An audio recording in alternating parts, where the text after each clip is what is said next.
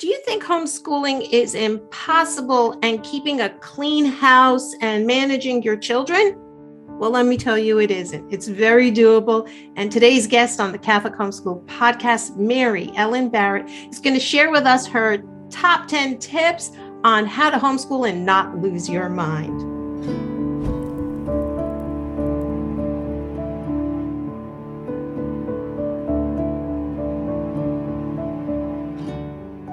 Welcome to the Catholic Homeschool Podcast. I am so glad you're here. I'm your host, Paola Siskanik, and I am joined today by Mary Ellen Barrett. Hi, Mary Ellen. I Hello. Just, I am so thrilled that you're here.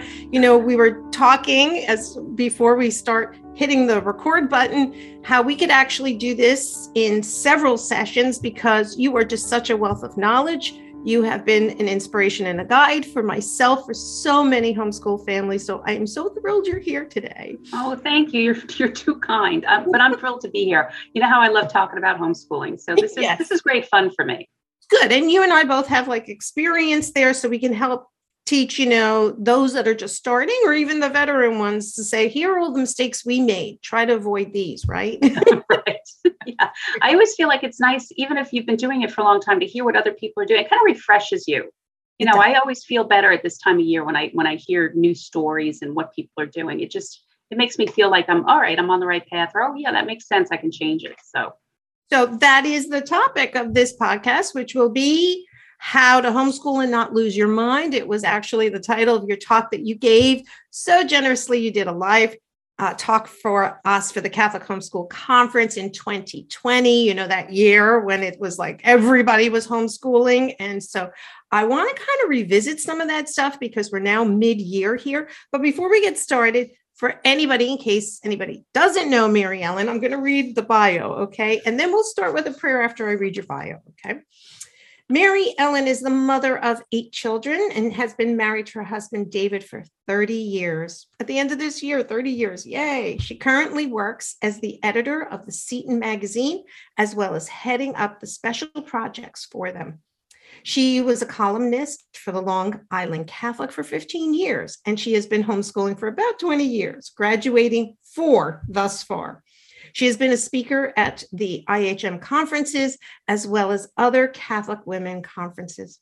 Mary Ellen loves traveling, reading, embroidery, and gathering with friends. So, as I said, let's start with a prayer. I'd like to invite you into prayer, and we'll begin with the name of the Father, the Son, the Holy Spirit. Amen. Dear Lord, I thank you for the gift of this day. Thank you for the gift of homeschooling, our marriages, our children, and for the choice to homeschool. Please bless all the families who hear this. Please bless Mary Ellen as she serves those who homeschool. We ask for the Blessed Mother to intercede for us as we pray. Hail Mary, full of grace, the Lord is with thee. Blessed art thou amongst women, and blessed is the fruit of thy womb, Jesus. Holy Mary, Mother of God, pray for us sinners, now and at the hour of our death. Amen. And we ask that uh, the Holy Family intercede for us and that um, we do everything to give God the glory through your Son, Jesus. In the name of the Father, Son, and the Holy Spirit. Amen. Great. Yay.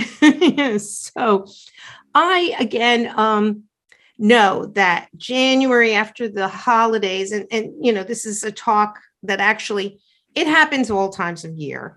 Uh, you and I are talking in January, but I really think this is applicable to any time of year.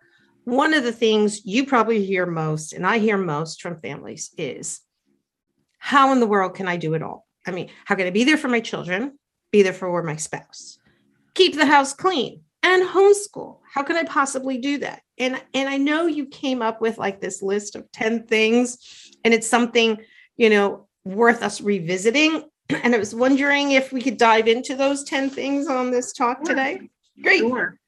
So I know the there's so much richness in this, but I'd like us to talk the first the first thing that you had mentioned, and as I said in that original talk, was discipline. And I wanted to ask you, um, is that like discipline for me or for the children? it is for the mom, for me in particular. And I know it's so hard. Um, and I hate it too, quite frankly. I don't want to do it. I am the kind of person who wants to sleep late and, you know, linger over the coffee and read a book and, you know, kind of ease into the day. But for my life now, especially now, and, and there are different seasons of life when when you just do what you can do. But um, right now, if I don't get up quite early and get things rolling, I I just the whole day just is shot really. So I get up at 5:30 and I detest getting up at 5:30. I have this this um, watch thing. It's not an Apple Watch. It's like I am so cheap about electronics. I think it was 30 bucks on Amazon, but it wakes me up at 5:30 without waking up my husband. It buzzes on my arm so that I can get up and say my rosary and have my time to myself for a half hour or so. Um, I say the rosary, I glance at the newspaper, I have a nice quiet cup of coffee, and then I, I get ready for the day at around 6, 6.15. Um, and that's just, it, it, the discipline is so important because it, it models what the children should be doing. When they see mom getting her work done in a disciplined and organized kind of way, they will naturally pick up on that. Like, like not right away. You might not, you know, 12 year old boys are not going to become disciplined. You know, they're still going to be 12 year old boys, but they're going to see you're, you're going to model this so that when they are older, when they leave you, when they go to college, they know I have to get my work done before I play a video game or before I read the book or whatever, you know, go out for the run or any of those things. So I, when I get up in the morning, I have my little quiet time and then I focus on what needs to be done that day. What my children need from me, what my husband needs from me, and what the house needs from me. Um, and then the discipline will kind of leak through to the rest of the people. That kind of discipline. It's so important for mom. It's it's just the number one thing. And believe me, I know it's hard. It's a mortification, really, when you when you would rather sit down and scroll through Instagram, but there's a sink full of dishes that have to be put away. And I, you know, I'm putting them in a dishwasher that washes them for me, but I'm kind of a baby about just like, why is that so difficult? Or emptying it. Oh my gosh, why is it such a pain in the neck? But it is. and we have to get it done.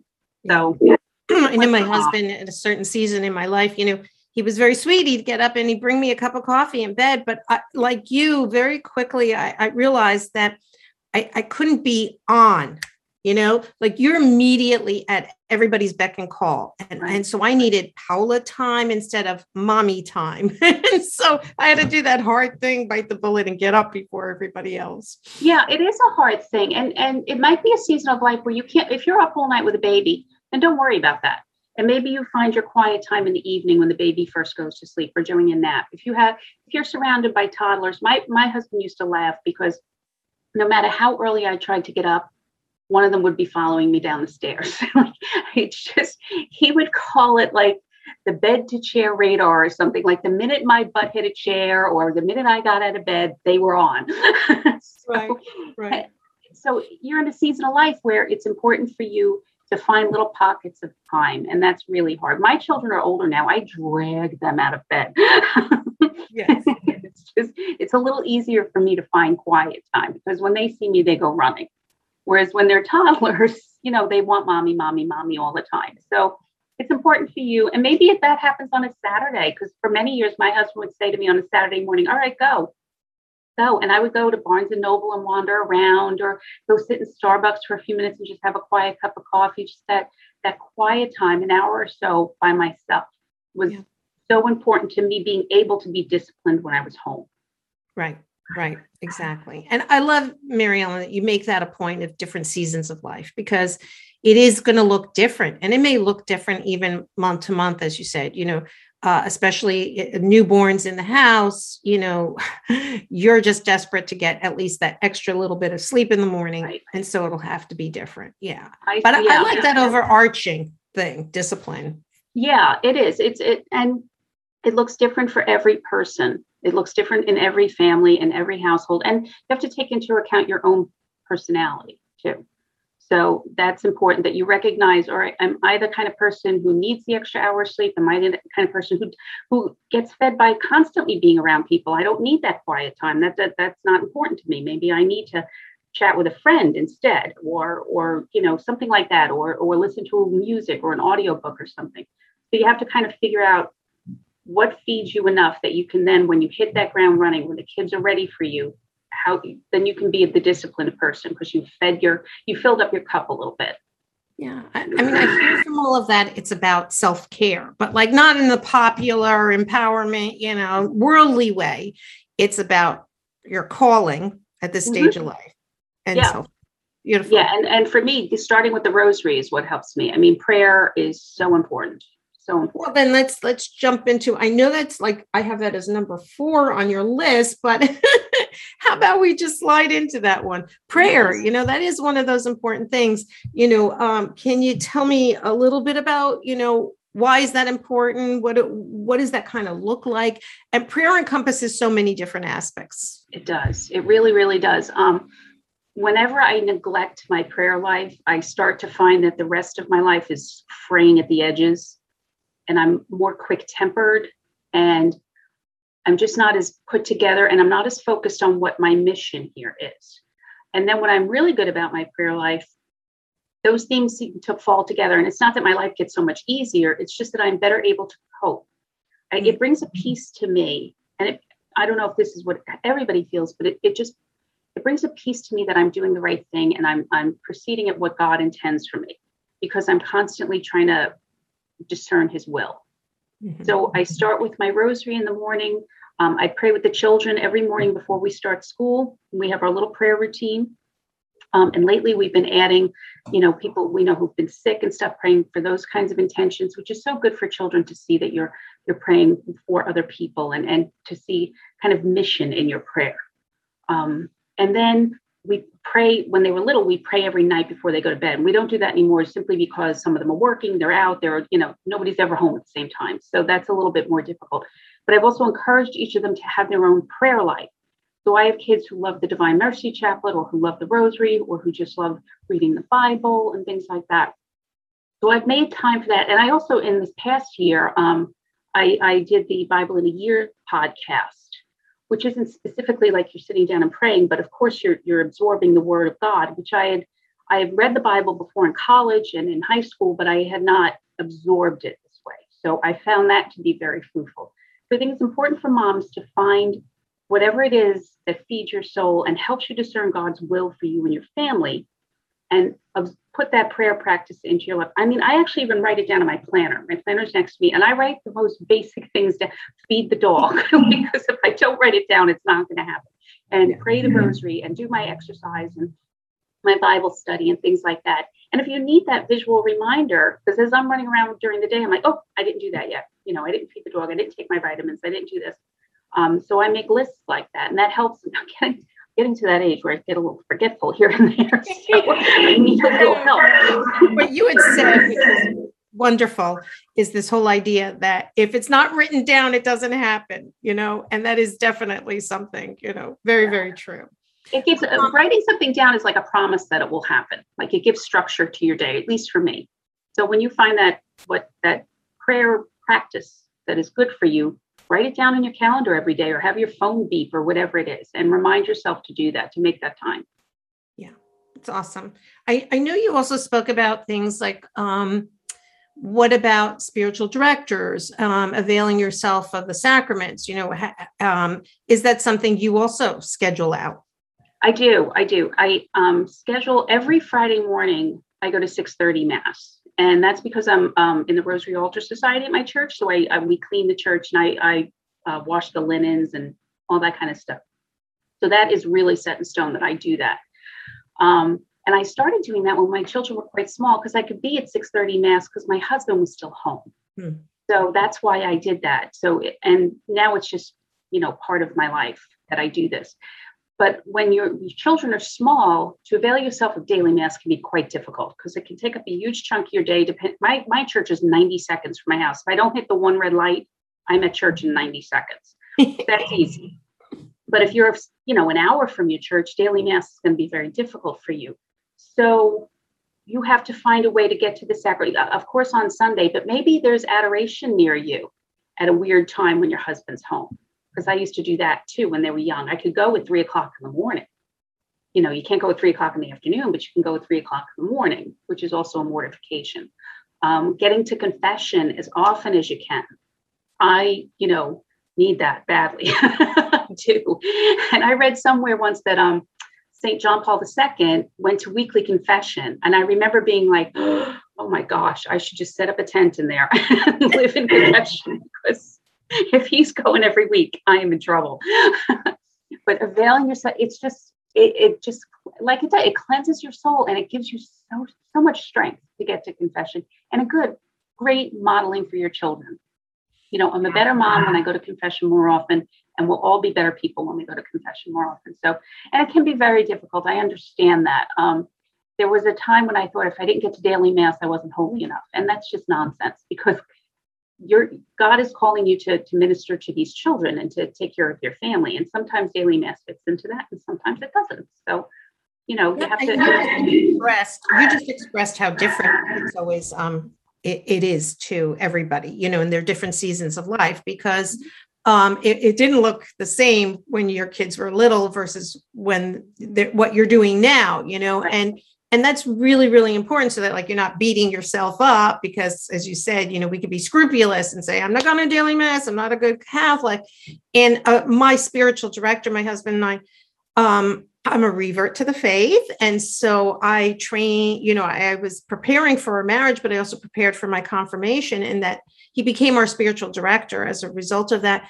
But he said early on, he's, you know, Paola, it's not going to be the same. Like I know God knows that your intention, but your work is is an offering to Him as well. So you can't get to daily mass. I, even now, you know, I do watch some of the masses, and I do a spiritual uh, communion if I can. And that's that's a lovely option to be able to watch daily mass. I mean, I, I was doing it during the pandemic, um, now my my parish doesn't um, record the daily mass anymore, but um, other ones do. And also your desire for the sacraments, even if you aren't able to participate in them every day, the fact that you have a desire for that is quite holy, I think, and sanctifying.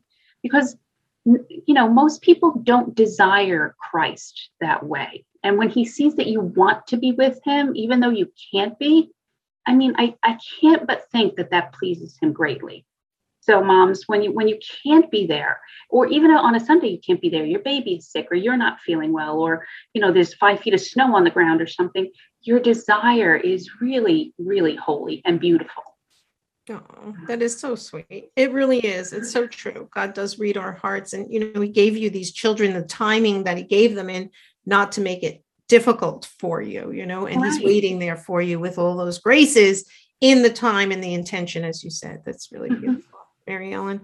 Um, there was this aspect too about prayer, and, and, maybe we'll get to that a little bit later. But but one of the things that I think that comes into it, I'd like to dive into this number two because this is really meaty. It's this whole idea of what works for your family. Do what works for your family. You know, look at to things for inspiration, but not the comparison game.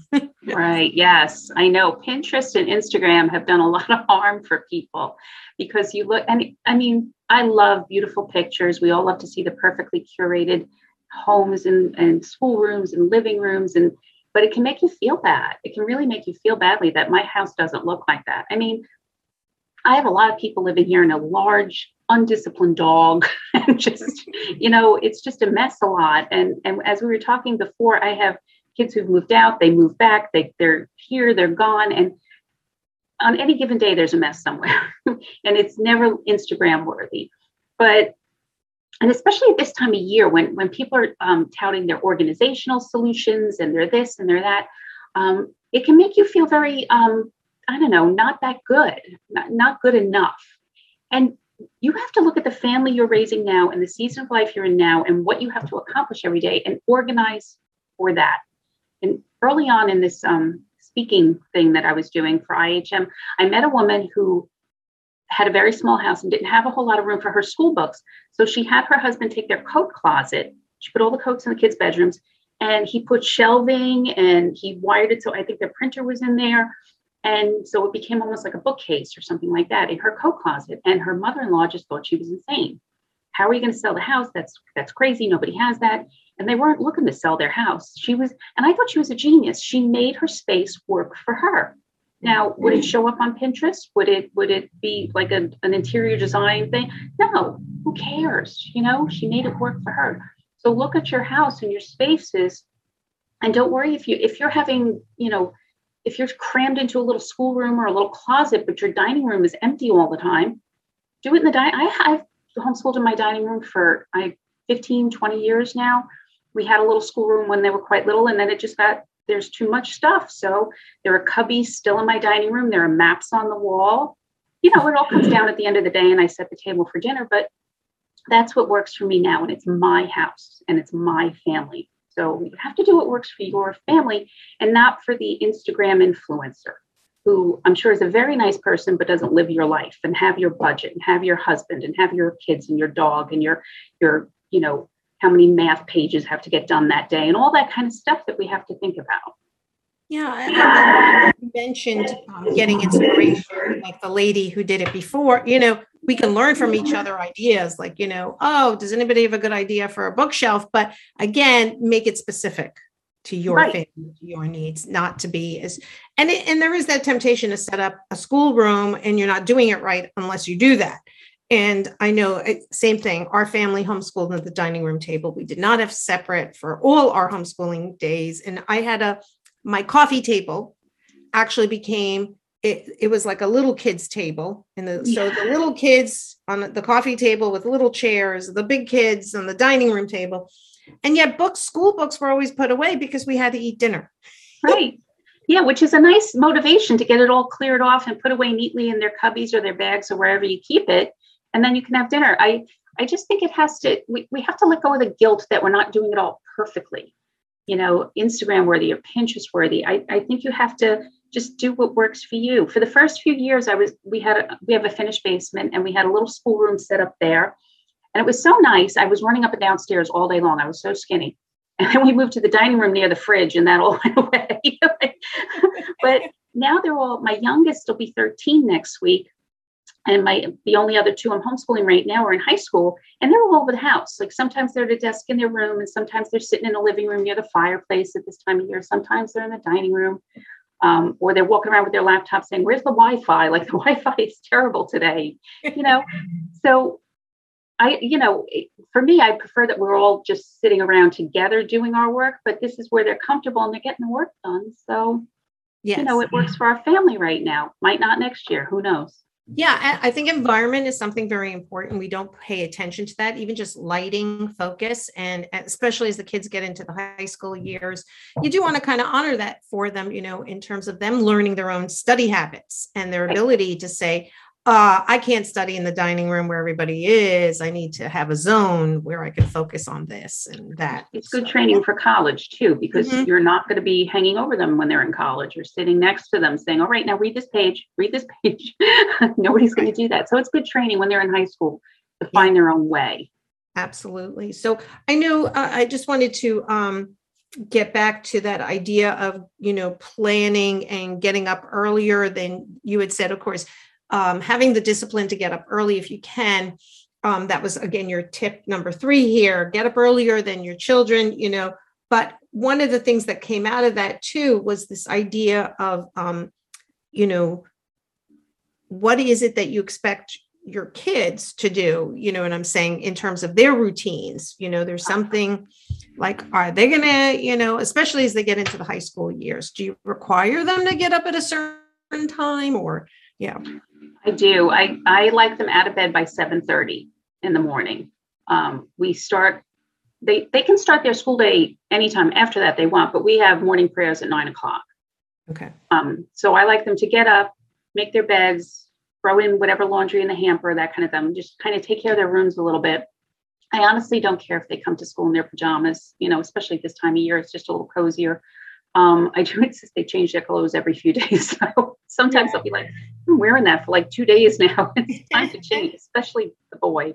Right. Um, but and, and there are chores every day. They have certain chores. Some of them, and this some of them have specific chores. Like I have one daughter who cleans the bathrooms. She's very good at it.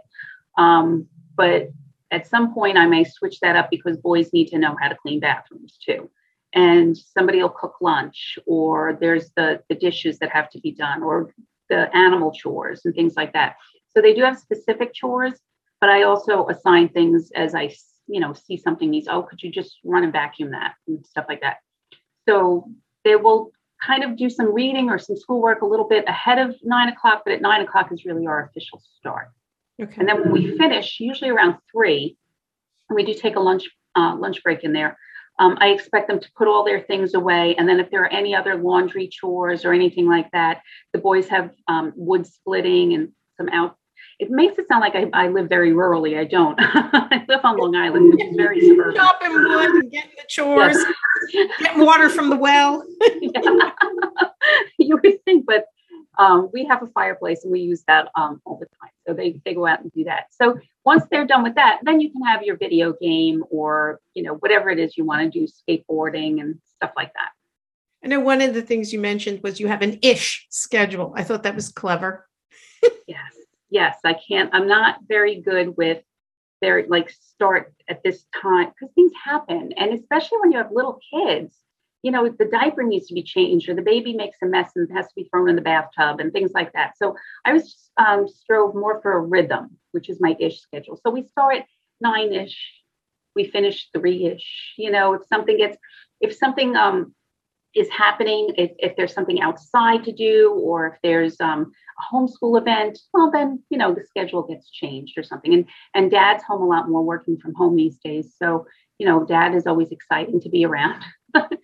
so if we if we have lunch with Dad at the table, then maybe we'll have a little bit longer of a lunch break to hang out with Dad, and things like that. So I think one of the wonderful things about homeschooling is you can have an ish schedule. You don't have to be on a bus at a certain time and have lunch at a certain time and all that kind of stuff. It gives you some flexibility to, to grow together as a family and to enjoy each other. Yeah. So that's that's real. Okay. You know what I mean? So I, it's like there's a framework, is what you're saying. You know, have a general routine, but understand the reality is that we can't stick to it to the minute like you can if you were in the military. yeah. Yeah, exactly. And certain things like tomorrow we have to go to a funeral mass for a dear friend whose um whose aunt died. So we you know, I, am we're going to make time for that. So we're going to start our school day two hours late because we're going to a mass. It's important to pray for people. Right. It's important to uh, take the meal to the the pregnant, you know, sister, or when somebody needs help with babysitting, to to welcome toddlers into your house and and help your elderly neighbor. Those things are really important so much more important than maybe starting math at 9:30. So mm-hmm. you make time in the schedule, build your schedule so that it fits your life right now in the season that you're in. And when you say, I mean, especially when the children were little, I mean, I know my parents would always sometimes want to just pop in at any moment. And, and I maybe was a little, you know, more inflexible than I, but when the kids were little, they thrived on routine, knowing what was coming. Yes, they do. Um, my kids used to know as soon as I started wiping down the dining room table after breakfast that they were expected to be at the table within five or six minutes. So that's when they would look at me and then they'd go get their books or find their pencils or whatever. So that was a signal because we would have our morning stuff to do. But as soon as mom started doing, you know, the wiping down, they knew that it was like a, and there were points during the day when I started doing things that they knew the next thing was going to happen. And that is important. So it's like that consistent trying to give give them the ability to this is something i can count on it's building lifelong habits but it is hard as a mom to you know be consistent about those things and as they say not to beat yourself up about it but one of the things i wanted uh, to talk about and i know you mentioned was about meal planning is something that you know big thing you talk about too I, I know i resist it and you inspired me like i need to sit down with my family and get back to meal planning but it seems to me, Mary Ellen, you're talking about these routines, discipline, structure, but even though it's hard, it's actually causing giving you freedom, less overwhelm. Is that right? Yes. Yes. I have so much more free time now that I've embraced the idea of organizing my life. So many little chores are just taken care of without me thinking about it. I don't have to think for the meal planning, that was a big thing. And, and like you, I resisted it for many years. And now I meal plan for the month. So the last week of the month, I'll set out the meals for the next month. Um, and I have this wall calendar. It's well, it's, it's, a magnet calendar. It's on the fridge. We have the stainless steel fridge, and it's on there. And I use a dry erase marker. And after I've figured out what we're doing, um, I put it on there, and everybody knows. So I order my groceries because that's the one thing that I can't fit in really well is to go grocery shopping. so I don't have help in the house or anything like that, but I pay to have my groceries delivered. And that's just a lifesaver for me between the working and the homeschooling.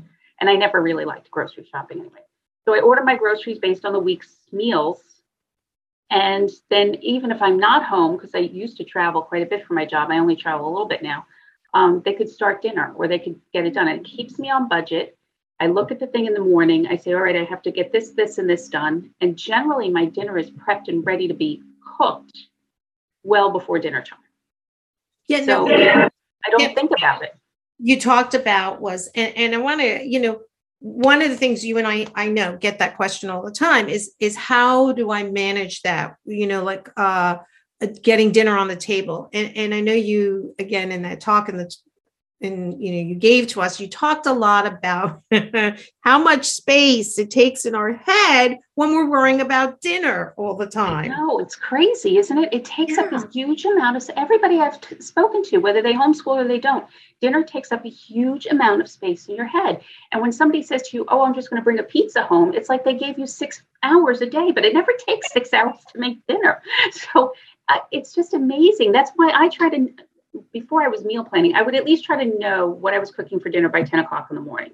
So I could at least prep things. You can you can chop up the onion or get the potatoes boiled or whatever it is. Um, and now that I have it done for the month, and it's done for the month, but you know you have to be a little bit flexible.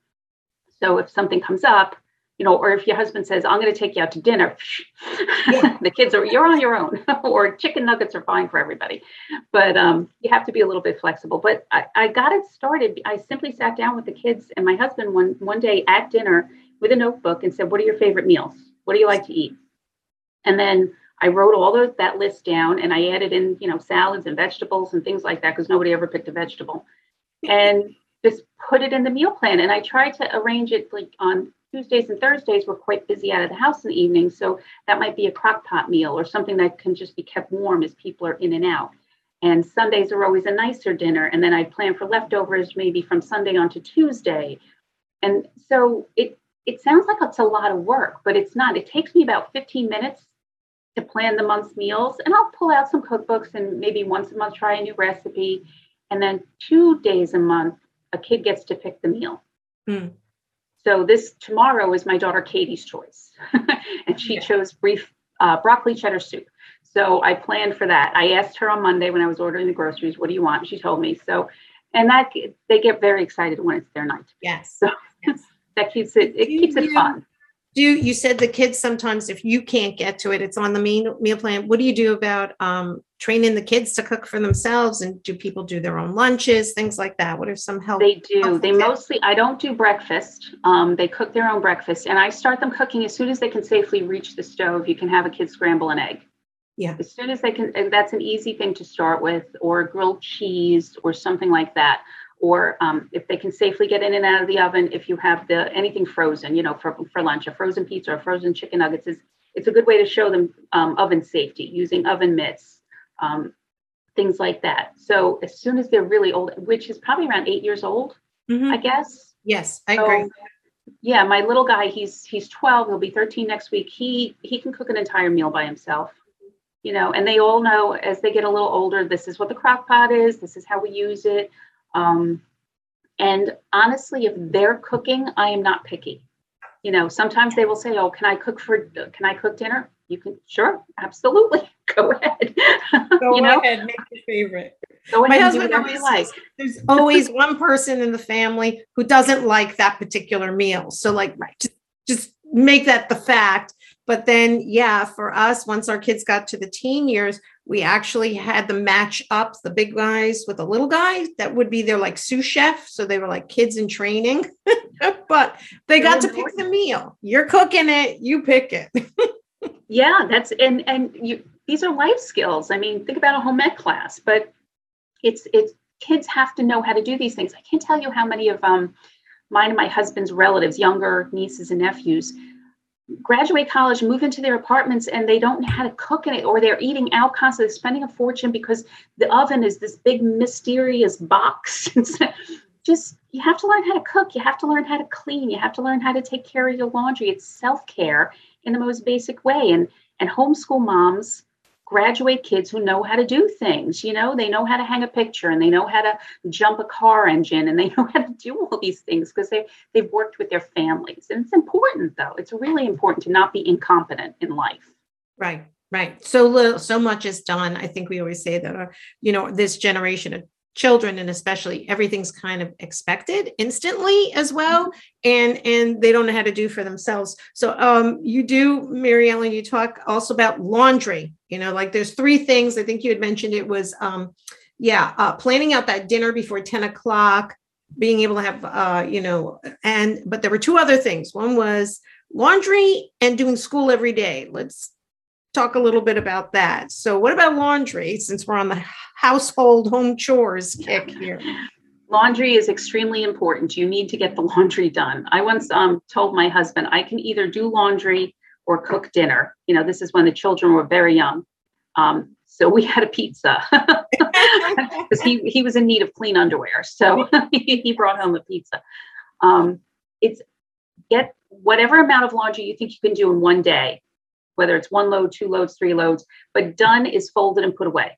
Mm-hmm. Done is not on the couch or on the dining room table or in your bed or something like that, because then the pile just gets shifted somewhere else at the end of the day. Because you're tired when you go to you, you want to go to bed and there's a pile of laundry, you're not going to do it. You're not going to fold it and put it away. You're not going to wake up the kids to put it away.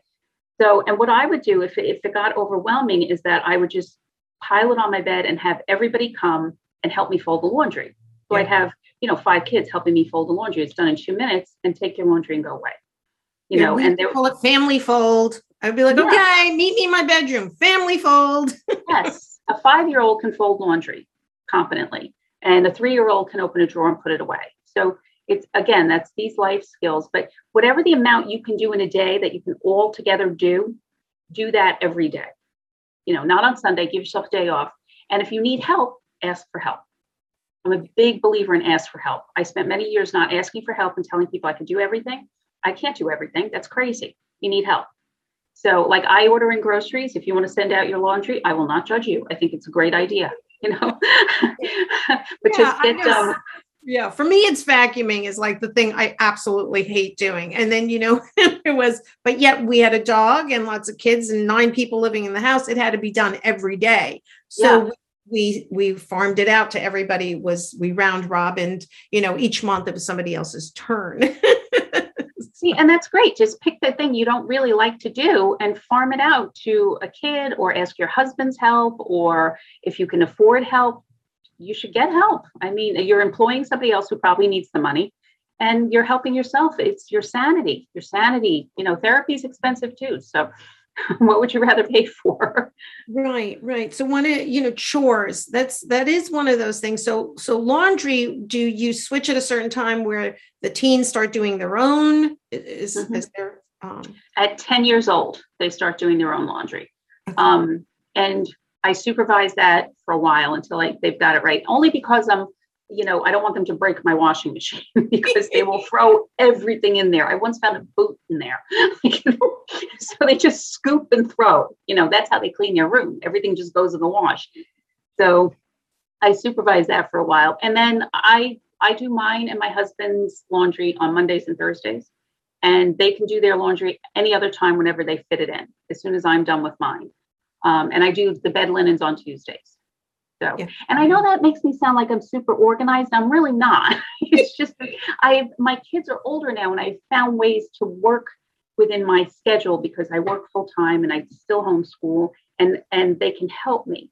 When my kids were little, it, my husband used to call it the pitchfork method. Whatever was dirty around, we would just shovel into the washing machine and get it done as as best we could. So, mm-hmm. if you're watching this and you're thinking, "Oh, she has it all together," I, you know, my youngest is going to be 13. I have kids who've moved out. I have kids who are grown in their 20s. Um, I'm quite old now, and I like to go to bed early. So, so don't think that um, it's always been this way. For different stages of your life, you can only do certain things, you know. And when you're tired and you have little ones, and and you've been up all night, or I, I just realize how defeating it can sound when when somebody else seems to have it all together. If you're taking care of little kids and you're you're getting them fed and homeschooled and, and to sleep, you're doing a great job. You're doing everything God intends for you. And don't worry, the other stuff will come. You'll get there, I promise. Oh, no, that's so important that you're saying it that way, Mary Ellen, because it's like, you know, the things we're talking about are things, they're kind of like goals and places to reach and things to get there that will make it easy. But but you're right. It's like all bets are off when we have, you know, a stomach flu going through the house or a newborn who just is very colicky and needs you to hold them the whole time. But I, I love what you said is is inviting and that's the thing it's really hard to humble ourselves we tend to feel like i can't ask for help yeah and yet in many ways it makes it makes the family more noble you know if they're saying hey i'm an active contributor to this fa- the good of the family right yeah and I, it feels almost like oh well i've I've had the occasion, and and I think other people have had this too, because I I chose to have this large family, or God chose this large family for me, and I was open to it. I chose to homeschool, and I'm a little bit underwater now. And when you've asked for help, people have said, "Well, you know, you could just put them in school," or, you know, you're pregnant again, and it's just, you know, you just feel so judged and upset, and and so people are afraid to step out and ask for help. Um, so, what you should do is ask for help within your community, your support community. Um, I have close, close friends who've homeschooled who have large families. I have close, close friends who have kids in school and have small families and who just would say yes to anything I asked them to do. Can you pick this one up? Can you take them that way? You know, can you do this? And and they're just most people are just genuinely happy to help you know, especially people like at my age, I've helped younger families with smaller children to do things, and I'm happy to do that. Call me and ask me. I will do anything. I'll bring you a meal. I'll take your kids for an afternoon. I'm because I'm I don't have little kids and I'm getting sleep. So you have to find your support and be be aware that it's there's nothing wrong with asking for help. There is abs. I mean, Jesus chose 12 people to help him, right? he needed friends, he needed support. So I, you know, we need we need each other. We need each other. So don't don't let maybe a defeating conversation hold you back from seeking the support that you need. So speaking of support, one of the other big issues is support from our spouses. You know, uh, one of those other things you talk about is consulting your spouse. You know, uh, being on the same page. How important is all of that? it's really important, particularly if your spouse is not the one doing all the homeschooling. So they're kind of they they feel like they can't say anything about maybe what you've chosen for a, a, curriculum or how or ask how they're doing because they're not so involved. The same way you wouldn't ask that person like my husband's a cpa i wouldn't say to him so how many clients you see today? How much you know how many how many billing hours you have? Because i'm not doing it you know i would feel weird doing that. But it's so important because, um, and I'm just, I'm going to say husband because that's our situation as I homeschool, but I realize a lot of dads do too. But so forgive me, but I, it's important for me to get his perspective because they're his children too. And he has a point of view sometimes that I don't have. He sees things that I don't see. That's why this works, this complementary kind of relationship that we have, the male and the female. Um, especially when it comes to the boys, he can he's like he can see things that I can't because I was never a boy. So we try to have um, parent teacher meetings, he and I. And what that means is usually takes me to brunch. And I tell him what's going on and I ask him for help in certain things or ask for his opinion. Um, we have one special needs uh, child. He's, he's 15, he's in 10th grade. And so I have to bounce ideas off him about that and how I'm doing with that. And um, the 12 year old, you know, he's a 12 year old boy and he needs a lot of physical activity and a lot of exertion and um, that's really kind of my husband's department and sometimes the discipline you know um, sometimes it's better for them to hear the booming dad voice than my voice i tend to be a little gentler um, so i bring those kinds of issues to him so he's involved and i'll say you know I, I, don't think this is going well in this particular subject. Can you help? What, what are your suggestions? We use the Seton curriculum and I love it because, um, especially with the special services department for my son, um, it's very flexible and they've allowed me to switch things out that don't quite work. And, and they, they work very closely with me about um, getting Sean to where he needs to be. So, and David's been very involved in that. And I think it's also important to let dad kind of set some goals for the homeschool too. You know, I, I know a woman quite well who was doing um, I guess it was like a Charlotte Mason kind of a thing where it was very literature based what she was doing. And her husband at one point said to her, You know, I'd like to see a spelling test or something, like a math test. Like he didn't kind of get what she was doing. And she went, Oh, okay, you know. And then they worked together and they ended up in this how I know her. She they, they ended up enrolling in Seton. And it just went so much better for them because that really suited his way of thinking about education. And she just never knew that. And then the organization helped her. So and maybe it's the opposite for you maybe you're you're using a, um, a box curriculum but you your husband thinks you should be trying something else so you work together on how to educate your children. Yeah. I mean i know my husband definitely i i, I always say he was the one that actually encouraged me to homeschool. You know i was told the story that it was like i'm like those people are in a cult. What are you trying to ask me to do? You know?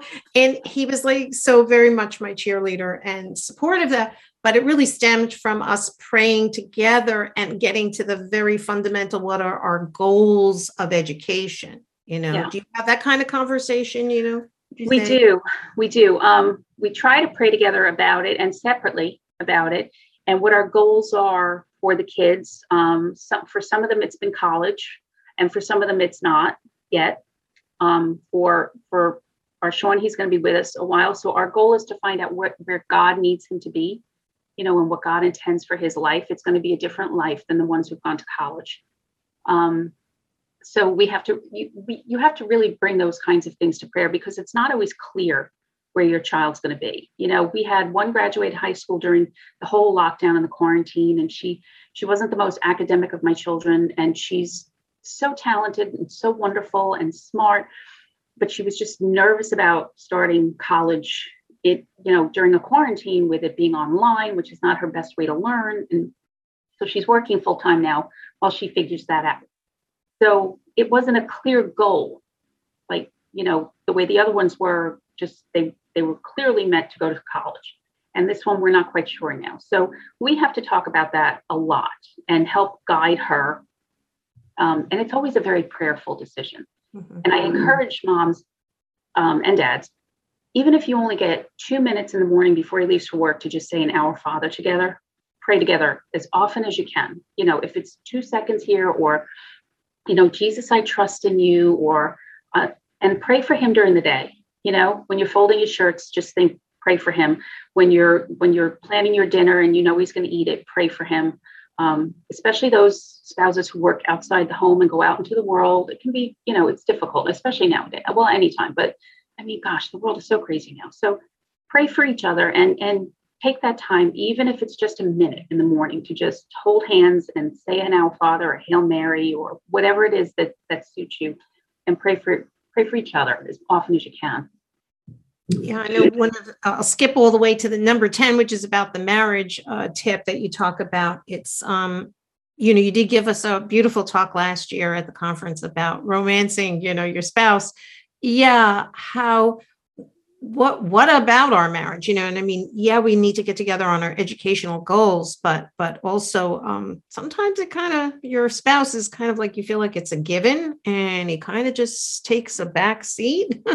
Yeah i know. It's very very easy to slide into that and and our priorities really should be god and our marriage and then our children because without the solid marriage it all falls apart and we've seen that unfortunately, most of us know that, and, and we know some marriages that have failed, and and the kids are just it, it creates a lot of chaos in people's lives, and marriages, you know, they need work, they need to be paid attention to, they need to be nurtured, and and and uh, it's just really really important. So.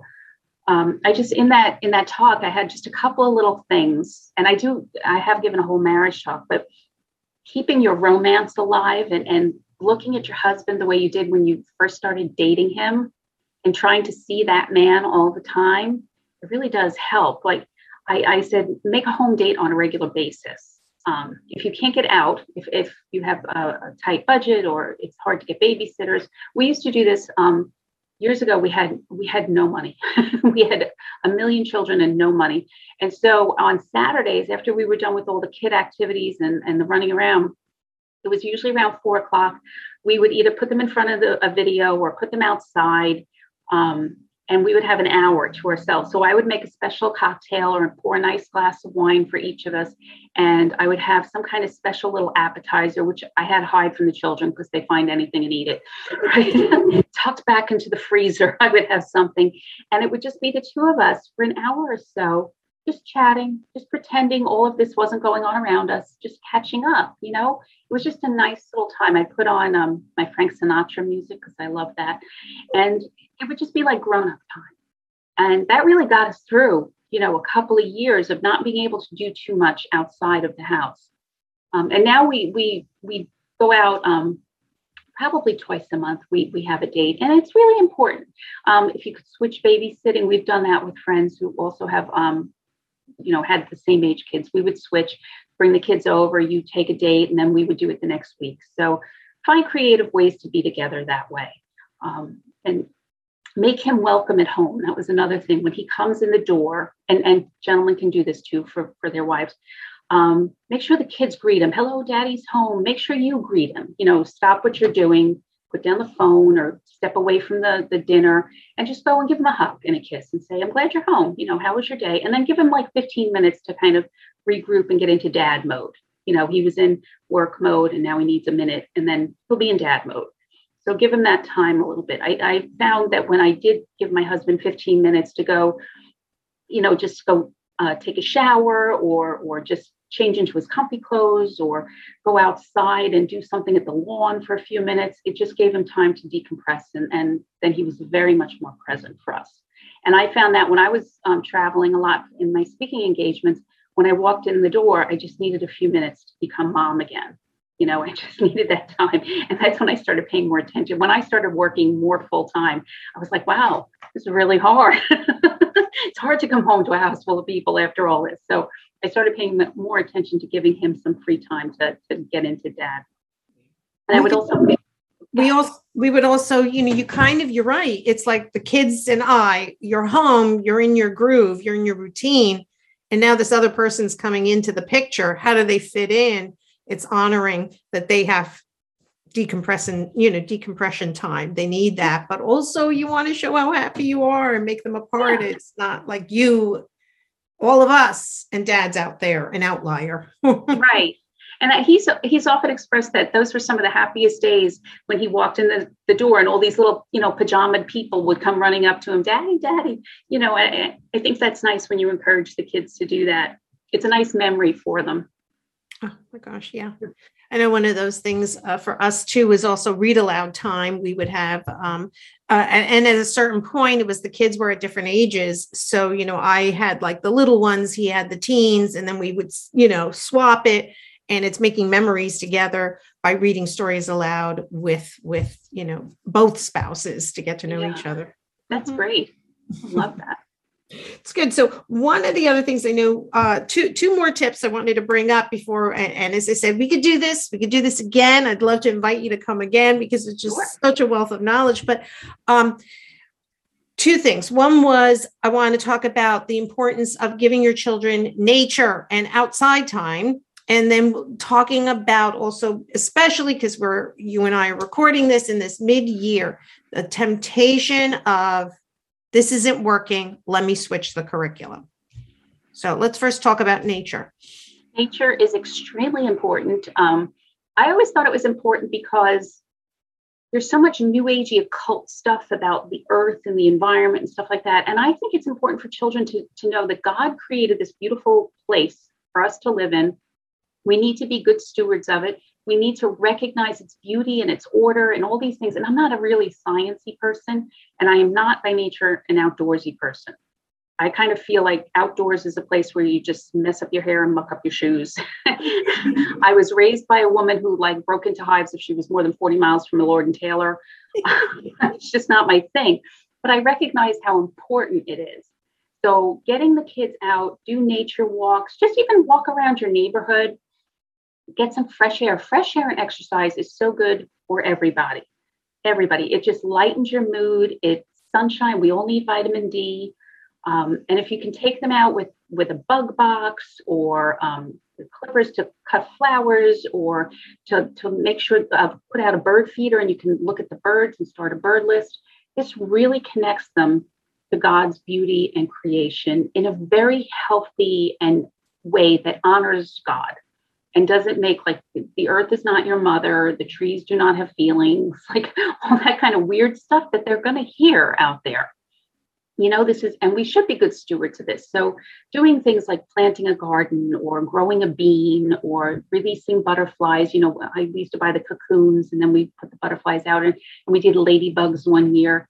This is all really good stuff. It's, it's, and, and to cultivate their interest in things. Like you might have a budding naturalist you might have a biologist, you know? And so to explore nature in a really good and healthy way like that and, and find new trails and maybe go fishing in a pond and stuff like that.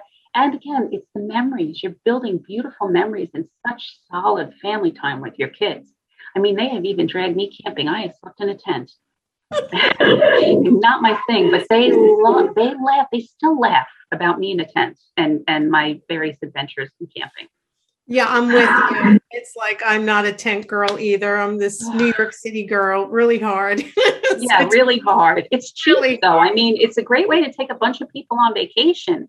It's just, you know, you're outside. it's just exactly, exactly. but so, but does it have to necessarily be formal like school lessons? Do you just sometimes throw them outside? yes, and lock the door. And and, and and you know drink your coffee and get some peace. It's outside every day for at least 15 minutes. If they're dressed appropriately they're not going to melt they're not going to die. They're going to get some fresh air they get the wiggles out. You know i would do it at lunchtime outside no matter what go walk the dog go play in the yard go build a fort. And you know what? A lot of times they would moan and groan and then i was dragging them back in. Right. You know and and don't sweat the fact that they're going to get muddy they're gonna, you know, they're gonna stain their clothes. They're you shouldn't have the nice clothes on anyway during homeschool. You should be in the clothes that you don't care if they get dirty. That's what thrift stores are for. Buy those, you know, those two dollar t-shirts you don't care about. And then when they get back in, they're less wiggly. They're less, you know, they're more calm. They're they're able to focus a little bit better. And then they're probably anxious to go back out as soon as you're done for the day. But that time, it mm-hmm. also is the time when you can throw in the laundry or you can have a quiet cup of coffee or, you know, ring up your mother on the phone and see how she's doing or whatever. You know, it's it gives you 15 minutes of just peace and quiet to catch up with what you need to. So I'm hearing you know, things that naturally happen in life kind of count as school in a oh, way, oh, yes. Eh, without it being so formal. But it's also life. So I know it's a homeschool life, isn't it? It's Not a, yeah, just it's, it's a lifestyle. It's not homeschool isn't something you do. It's something you live. It's it, you're always doing it. You know, whether they're cooking their scrambled eggs in the morning or they're they're you know helping grandma out with something. This is this is how life is lived. Education shouldn't just be in a box in a school, in a, in a building, in a, in a book. Education is is lived constantly, and that's what we have the the great privilege of being able to do. Yeah. And I love making memories together. And that's too, for us, our goal was always our children being close to each other. And I know that those, those are incredible bonds that will never leave them. But I, I wanted to bring up again that whole idea of, you know, you talk about, um, do we switch up the commit you know right now people are probably starting to think about you know planning for the next year but then they hit a wall with certain subjects what do we do when that happens yeah, that it's it especially now at this time of year where you're kind of sick of being in the house and we've been in the house a lot more than most people have, you know, in years previously and you get into that February dark cold month for a lot of us. Um, it feels so imperative to do something new. And in my speaking around the country and talking to so many homeschool moms, both um, moms and non-Seton moms, I have found that most of the time when people are saying, oh, my seventh grader is so off on math, he's way behind. Well, what program to use? Well, I've used this, this, this, and this, and this. That might be why.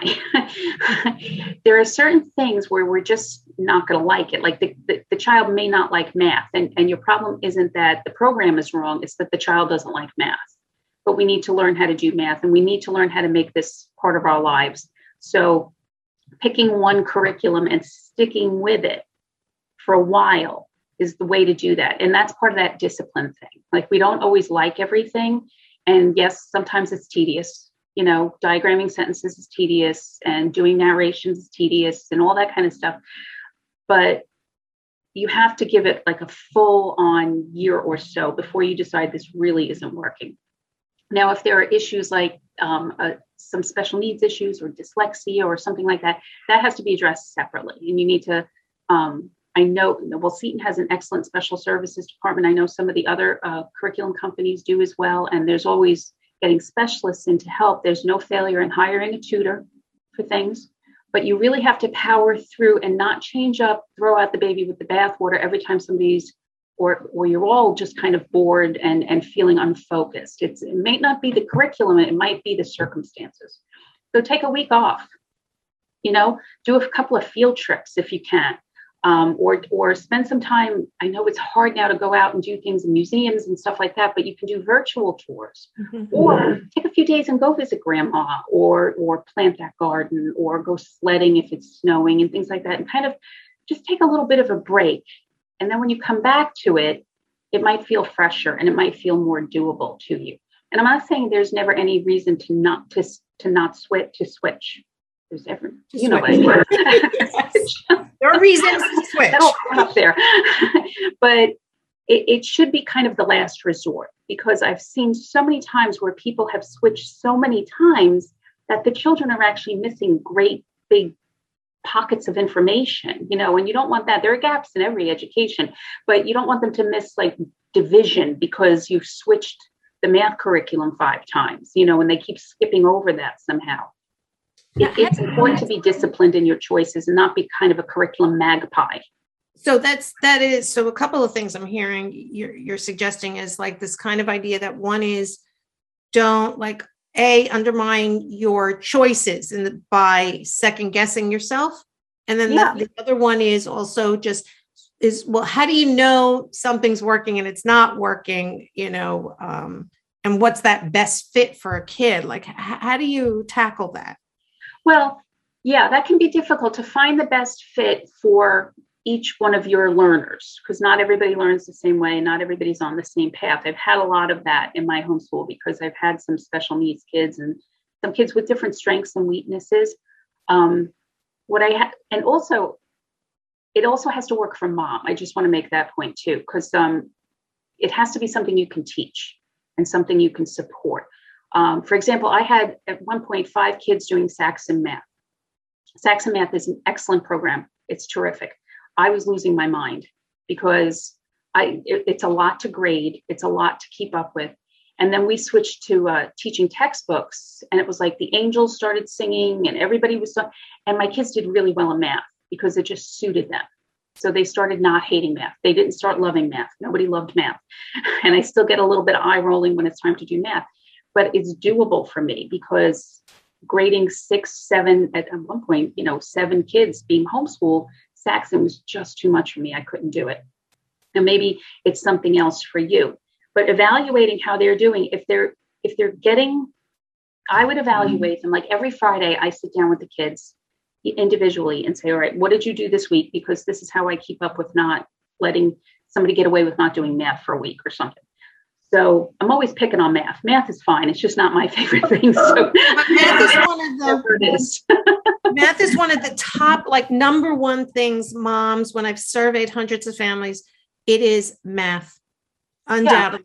Yeah. That I know it is. Number one. It, it's just the one that I everybody seems to have issues with. And I'm just, I've never, I'm, you know, I'm a writer. I was an English lit major. And even though I worked on Wall Street for many years, I, it's just not my thing you know, and I married an accountant, so I never have to do math again. but I evaluate every Friday and I'll go through, all right, what did you do this week? What did I miss? What did you miss? What did you struggle with? And as long as everybody's making steps forward, I can be confident that what we're doing, the curriculum that I've chosen is okay. When somebody starts really hitting a wall, that's when I say, all right, we have to see what's going on here. Is it just that you're not getting this particular lesson? Is it, am I not presenting this right? maybe I need to be a little bit more involved next week with this. You know, so you homeschooling is really hard work for moms. It really is. It takes a lot of time, and you have to be involved, especially when they're younger. Um, in my case, then I, have had occasion to call the counselors at Seton. They have um, academic counselors, so you can call and say, "Listen, she's really not getting this. Do you have any suggestions? And they do. They that's what they do. They tell you how to how to teach it, and the kids can call them too. Um, and I know the other curriculum companies do that, and and I know even Homeschool Connections, their teachers are often available via email and stuff like that. So, um, but I just do that February, um, February Friday meetings every week with each kid to kind of evaluate. And that's how I know we're, we're on track. And it's not that I haven't switched a book out here and there. I have. It's just that um, I, it, it's so much easier for me to stay disciplined and to stay focused if I stick with the same curriculum. Because year after year, now I know how to teach it. Right. You know, because I've done this for, I've been enrolled, oh my gosh, probably 15 of the 20 years I've been homeschooling. So I know what I'm doing. I've got it with this. So I'm comfortable, so I can make them more comfortable with it. But it seems like you also tailored it to make it work for your family. And and that's something, you know, again, yes, experience has taught you, but but you're not switching things around every week. Right. yeah, and and I know uh, newer families get nervous with with a Seton curriculum. Is that oh, I have to do all of this, and it, it seems like so overwhelming. I don't do all of it there's a lot of stuff in there. I don't do all of it. I like to be done by three o'clock. So mm-hmm. I pick and choose in there what I'm going to do and what I'm going to submit to them and what I want graded and things like that. So it, it's not an all or nothing thing. It's it's a you're in charge, and and that's true of whatever homeschool method you choose. You're in charge. You, the mom and the dad, the parents are in charge, and you make the decisions. And sometimes the children aren't going to like those decisions, but that doesn't mean you have to switch the whole thing around because he's not loving his English book or his or writing his essays or whatever. So it's about uh, trusting yourself, being able to also give yourself permission to take time to see what's really truly going on. Yeah. Because it may not be the curriculum is saying, maybe other things. Like you said, it may be that you didn't realize they're having trouble with whatever word problems. They don't know how to decipher and therefore we're going to just focus block learning on word problems until they feel more confident and then the rest we can progress on. So right exactly. you know you're not on a timetable with school you know it's mastery learning. We don't it's not yeah. just checking off boxes. I always feel badly when people feel like they're behind because they stopped and, and for two weeks did long division with a kid that's exactly what you're supposed to do. You know you're not behind. As long as they're learning and you're and you're addressing whatever problems they have because i my oldest son was in uh, public school and he had autism and he was special needs and they would they would just zoom right over. Like they told me they were going to put him in fourth grade. This is when i pulled him out of school. Um, they were going to put him in fourth grade in the fourth grade math and he hadn't learned to multiply yet. He he he had um, intelligence. He had a lower intelligence um, so a lower IQ, I should say. So he couldn't multiply. And then they started fourth grade with division. Well, you can't do division if you can't multiply. And I said, well, how are we going to address this? He'll pick it up. No, we won't. like you don't just pick that up, especially when you're a person who struggles with learning. So when I brought him home, we spent months on the multiplication tables. And he eventually got it. He did. And then we moved on to division. I mean, but I wasn't behind because it took me months to teach him that. That's what he needed. So when people say, "Oh, I'm behind because he's struggling," and uh, you know all the other fourth graders are doing this, or or he should be in fifth grade, but uh, we're doing this at the fourth grade level, that's what he needs. That's fine. There's no expiration date on your kids, yeah. right? They're they're going to be with you as long as they need to be with you to learn what they need to learn.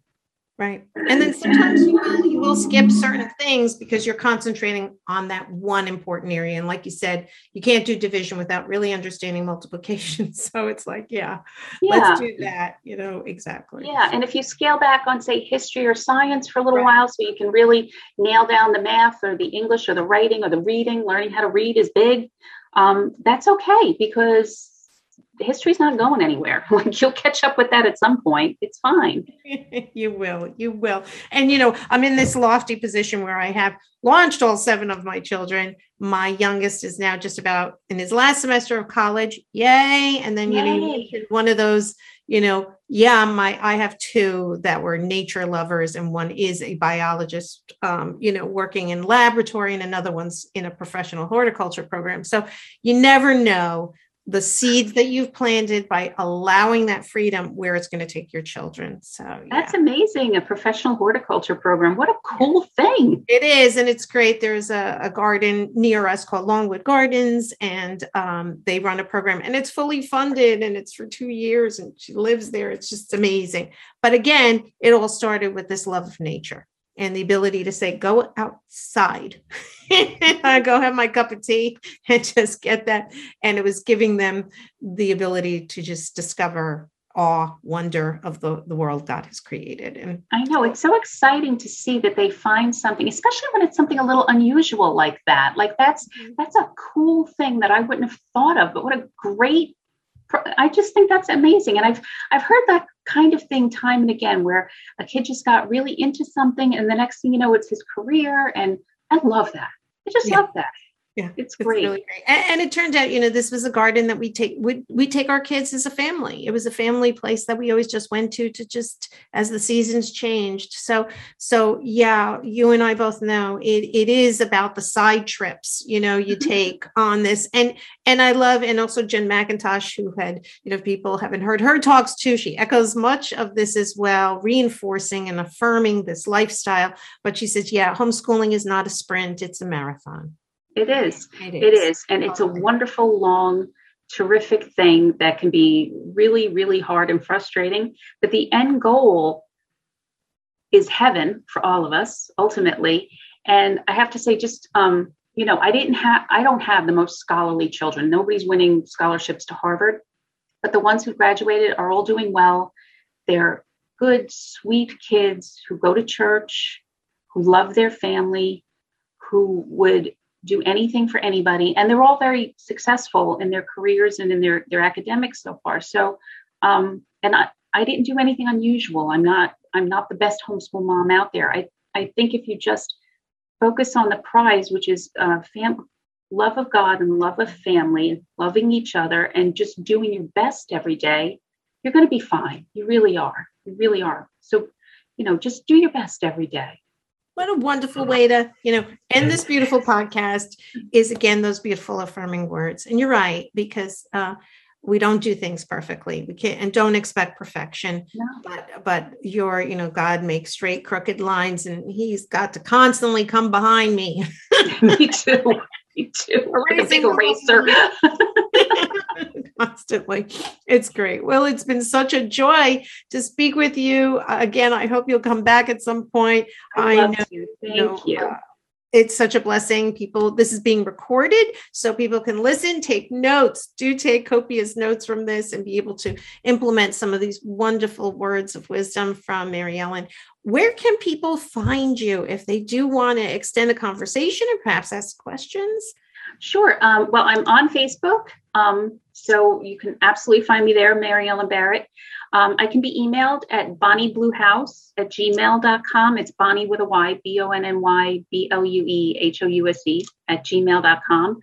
Um, yeah, that's just the, those are the two easy ways to get me. I'm, I'm checking the email all the time your blog. I've seen some articles and some of the things we talked about is in that blog as well.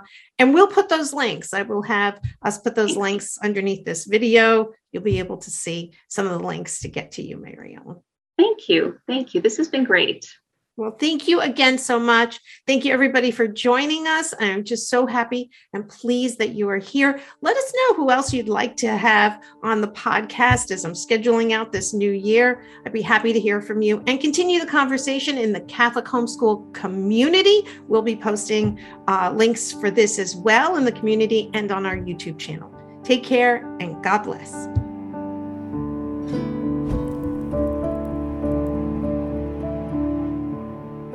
Thank you so much for watching. If you enjoyed this video, please consider liking it and subscribing to our YouTube channel. You can find us on all your favorite podcast platforms like Spotify, Apple Podcasts, and SoundCloud. Thank you and have a blessed day.